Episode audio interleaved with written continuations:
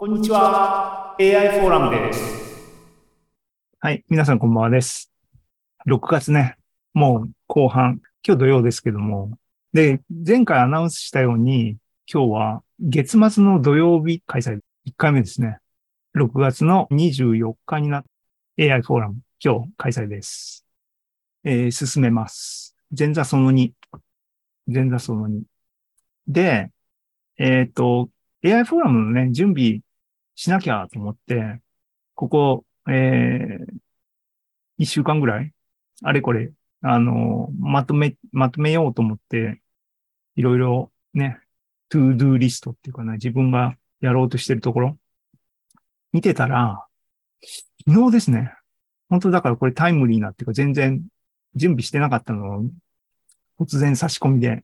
でも面白いっていうかむしろここ大事なポイントだなと思ったんで入れましたけども、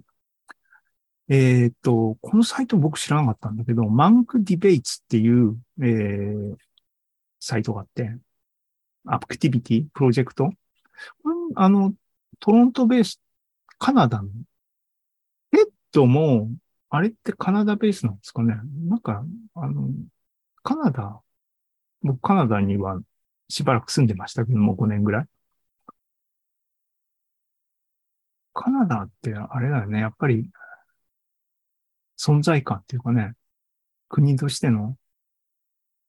なんかあの、日本って国としての存在感とか、意義とか価値とかね、考えたときにどうなんだろうとかっていろいろ考えるじゃないですか。特に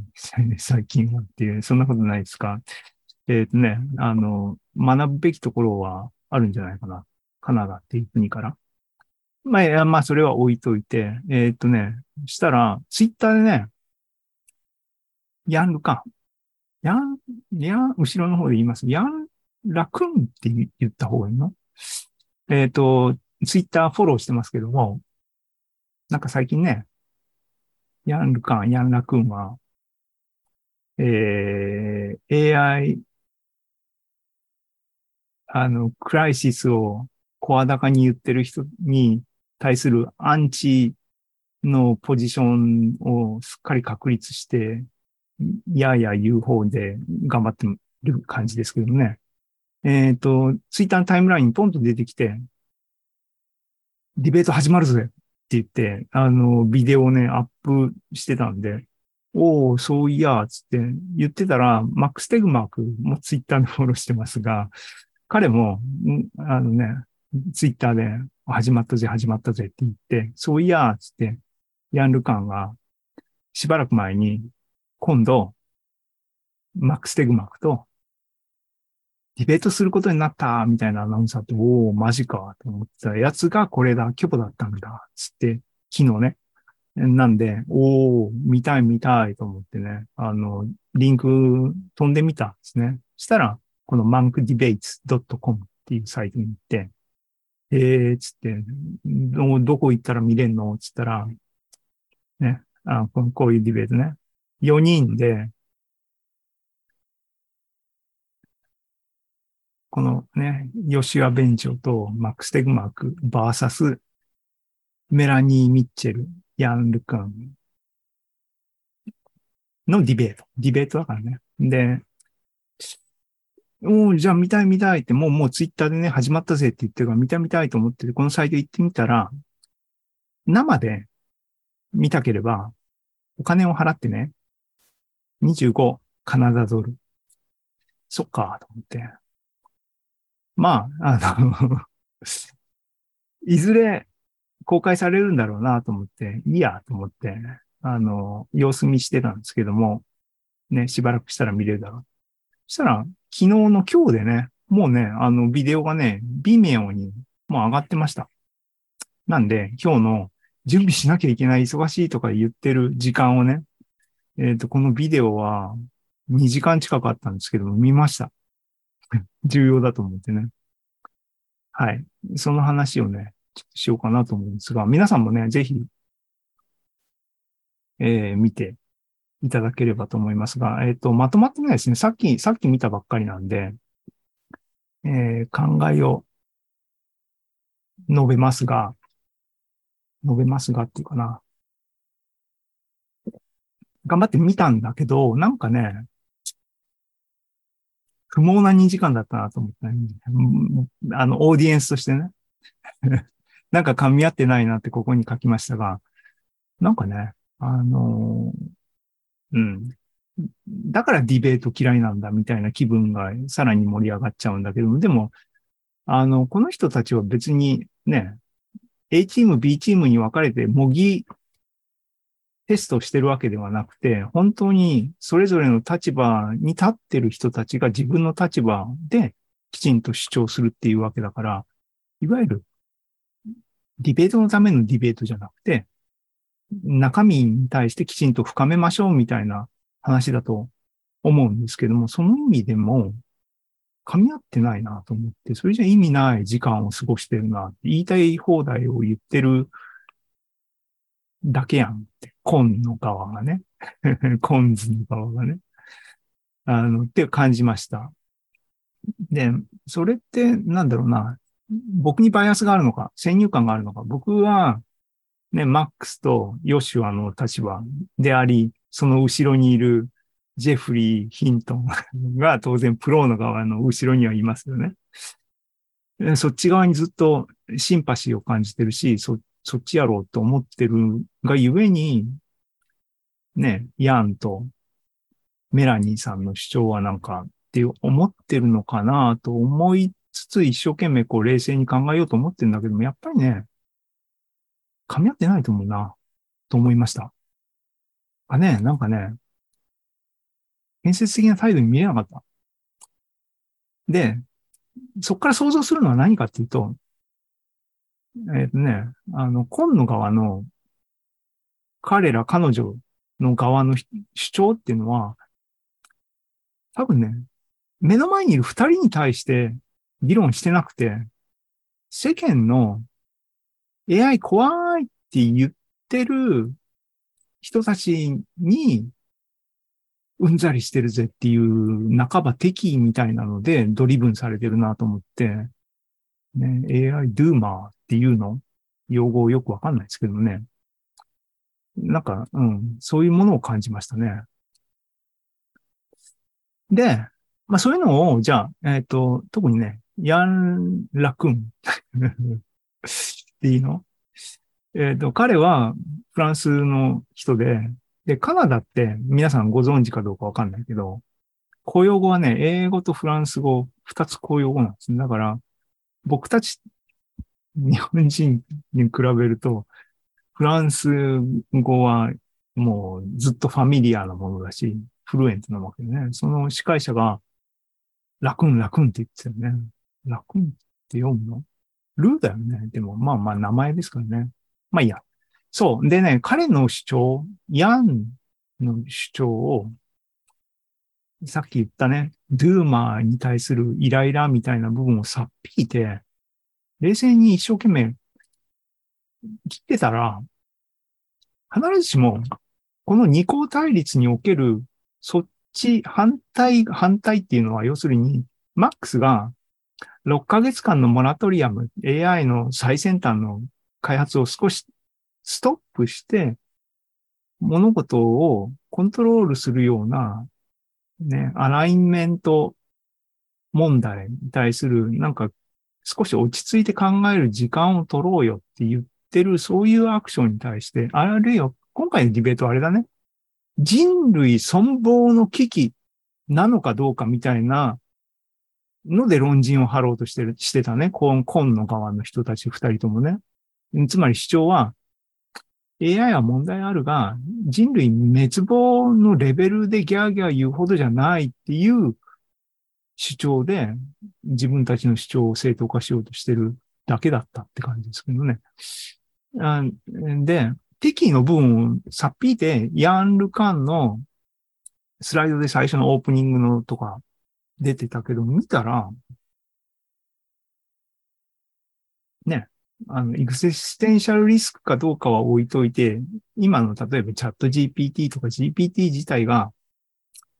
えー、いや違う違う。AI が問題がないわけじゃない。AI が人間の意思でコントロールできてるとは思ってなくて、コントロールできる AI を作んなきゃいけないっつってスライド1枚バンって使ってたよね。だからそのレベルにおいては、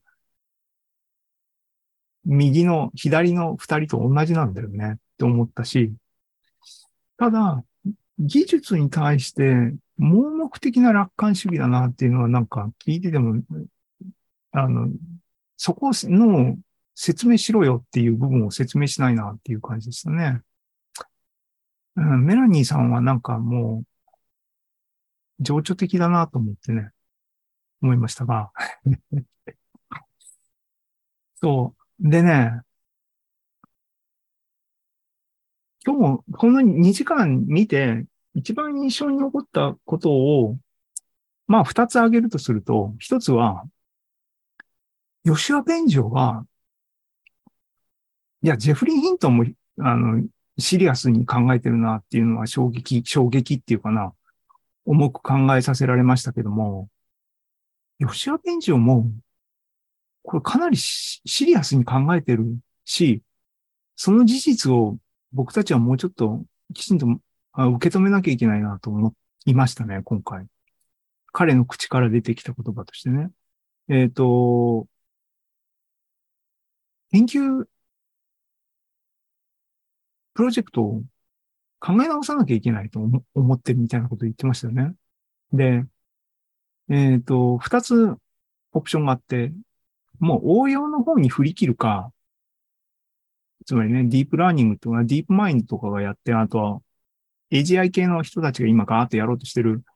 創薬とか、ああいう風なね、あの、方に AI を使うみたいな、メディカルとか、ああいう応用みたいなもので、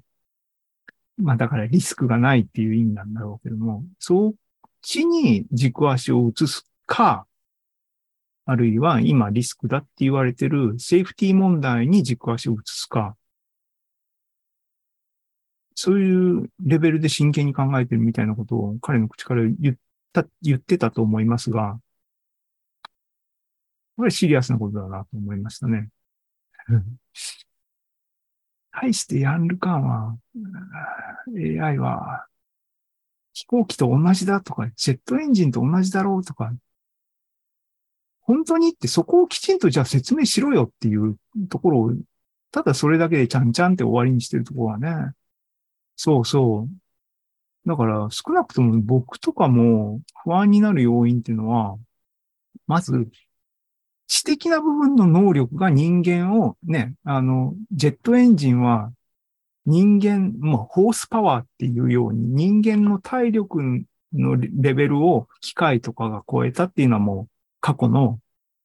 産業革命とかそういう部分で OK なんだけども、今回は脳みそっていうか知的な能力が人間を超えるっていう部分で、それは今までと同じように考えてもいいの？っていう部分に対して答えを聞こえてないし、僕はそこを気になってるし、あと、進歩のスピードっていうのが、彼自身、ヤンルカン自身のグラフがね、 exponential に立ち上がってる図を描いてるんでね。うん。スピードがどんどん上がってるのに、どうやって制御するの？みたいなね。あの、部分に対して、今までうまくいってたじゃん。つって。それ何の説明にもなってないみたいなね。そういう歯がゆさが、コーンの人たちの主張にはずっとありますね。うん。で、ヨシュア・ベンジョのシリアスさっていうのがインパクトの1位で、もう一つは、マックス・テグマーク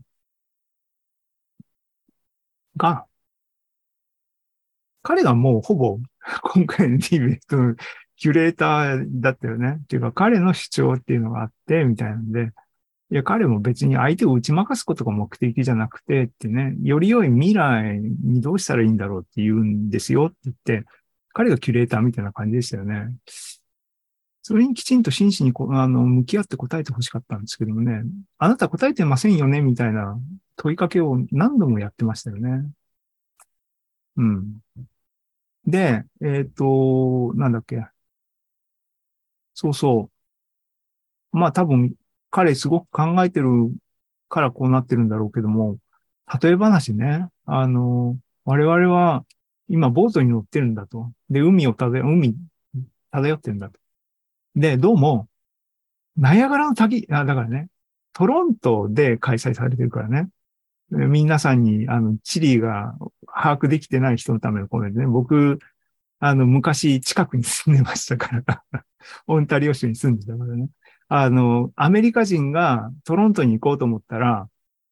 あの、ナイアガラの滝を越えるんですよ。だから、あの、マックス・テグマークがまさに、ついさっきナイアガラの滝を越えてきたから、こういう例え話をあそこの場で言ったわけですけども、ナイアガラの滝が目の前にあるらしい。そのボートに僕たちみんな乗ってるんだと。でね、ヨシはいろいろこう、測定してるとどうも滝があってその方向にどんどん進んでることは明らかなんだ。したらね、そういう状況に対してメラニーはまだ時間がある、まだ遠いから、そうじゃない、あの、ね、エンジンの効率とか、なんかそっちの目の前のことをやるべきだっていう主張だったり、ヤンルカンは、いやいや、あの、そのリスクはね、ナイアガラの滝って言ってるけども、実は、ぴょんって大したことがないんだみたいなことを言ってる、そういうのでいいんですか？みたいなこと言ってたまさにその通りだなと思いますよね。うん。ね。で、なんか、あの、ディベートの番組自体が、なんかね、大々的にね、あの、キュレーターの人っていうか、あの、司会者の人が、ね、えっ、と、QR コードで、スマホでオーディエンスの人たちもみんなこうやったら、全部、あの、ね、投票できるから、投票をどんどんして、で、それが、ディベートのね、この番組を盛り上げる、あれですよ、散々前振りしといて、ディベート、ステートメントを全部終わって、じゃあ最後に、あの、最後の集計をしてみましょうって言ったら、集計できてなかった。け ども、ビデオの方にはこの数字がポンって出てたんで、多分それが、あの、きちんとカウントできた最後の、あの、意見の集計結果だっていうふうに、えっ、ー、と、想像して、あの、話すんですけども、ディベートが始まる前に、みんなユーザーに聞いたら、3分の1 vs3 分の2っていう綺麗に分かれる。これね、サンプル数がいくつぐらいなの？怪しくね？って少なくない？少ない状況でやってない？っていう不安が残るような綺麗な数字ですけども、ね。33、0.33って言ったら3分の1、エグザクトリー3分の1ですからね。えー、66、0.6666は死者誤入したら0.67でしょ？っていう、なんか、ちょっと不安を感じる数字でしたけども、スタート時点で。もう、これも信じて、後ろのね、ビデオの一番最後に挿入されてたこの数字ね、61%っていうのは、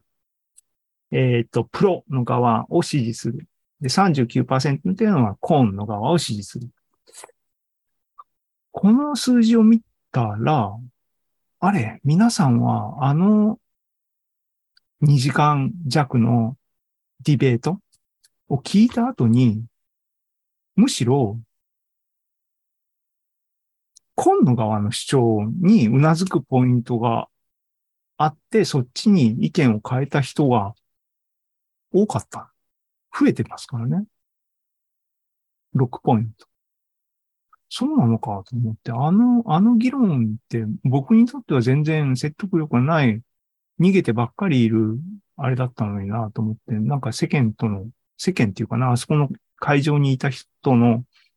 認識の差を感じて、ふんと思ったりする。でね、世の中これからどうなるんだろうなと、この数字を見て思ったら、なんか世界情勢はなんか怪しいことになってるんですか？あの、テレビうちないんで、よくわかってないですけども、ね、ロシアの情勢がなんか動いてるみたいで、心配ですけどね。あの、まあ、ここ、ざれごと、これ多分物理屋さん、今の、今の世代の物理屋さんみんな思ってることだと思いますけどね。あの、プリゴジンといえば僕たちにとっては、ノーベル賞を取った物理学者なんですけども、21世紀の普通の人たちにとっては多分プリゴジンって名前は違う意味で刷り込まれるんだろうなって思ったってどう動くんですかねあの、世界情勢。AI の問題だけに気を取られてたら、他の部分で人類の存亡の危機みたいに、ね、シャレにならないようなことになったらあれですけどね。っていう感じで、でした。AI ネタでしたね。っていう感じで、えっ、ー、と、前座の話として準備した2本、話を、えー、切り上げます。ぜひね、あの、ディベート見て、見てください。見てみてくださいっていうかな。皆さんどう思いますかっていう感じですね。うん。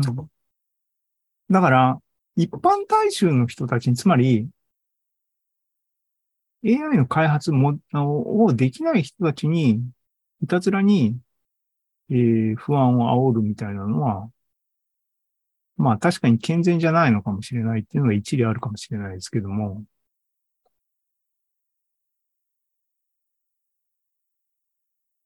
解決策がない問題に対して、全力で解決策を探るアクションは起こさなきゃいけないですよねっていう、将来なんとかなるよっていう、その将来が、ね、実は思いのほか近いっていうんで、いや、僕とかも、あれね、前回のあの話で、今この段階で仕事を失って、今仕事探しをしてますって言ったときに、まあ、自分の人生考えたら次の10年ぐらい真剣に働けるっていうか自分の気持ちが追いついてガーッてできるって10年、10年で昔だったらね、5年前の10年後っつったら、AI が人間の仕事を、ね、ホワイトカラーの仕事を全部奪うなんてのは起きないよ。自動運転自動車が街の中をじゃんじゃん走ってるのな、夢物語だよって5年前ぐらいとかだったら思ってましたけど、今もうね、今から10年以内でどうなるって言って、寄せてきてますからね、寄ってきてますからね。しかもその時間軸っていうのが、 exponential に加速してる世界で物事を見なきゃいけない。人間って結構、予測っつったら、ね、 extrapolation で外挿って言って、近似ですよね。近似の初手って何って線形近似しか普通、ね、物差しを当てて、傾きに当てて予想するんだけども、エクスポーネンシャルっていうのは、直線じゃなくて加速しまくるから、物差しよりも必ず上に行く、上に行くっていうのがずっと連続しておきますよって話ですからね。多分ね、あの、今まで夢、未来の夢みたいなのは多分僕たちが体験することがない死んだ後の世界だろうなと思ってたような話が実は生きてるうちには達成されるかもしれないっていうのは、それはそれですごく興味深いっていうか面白い話で、ワクワクするんですけどもね。うん。だから、そこに不安材料とか、克服しなきゃいけない問題があるんだったら、そこにこそ、今フリーになった僕はね、そこにこそ飛び込んでやりたいなっていうような、そういう話だな。うまくつながるな。パート1に進めます。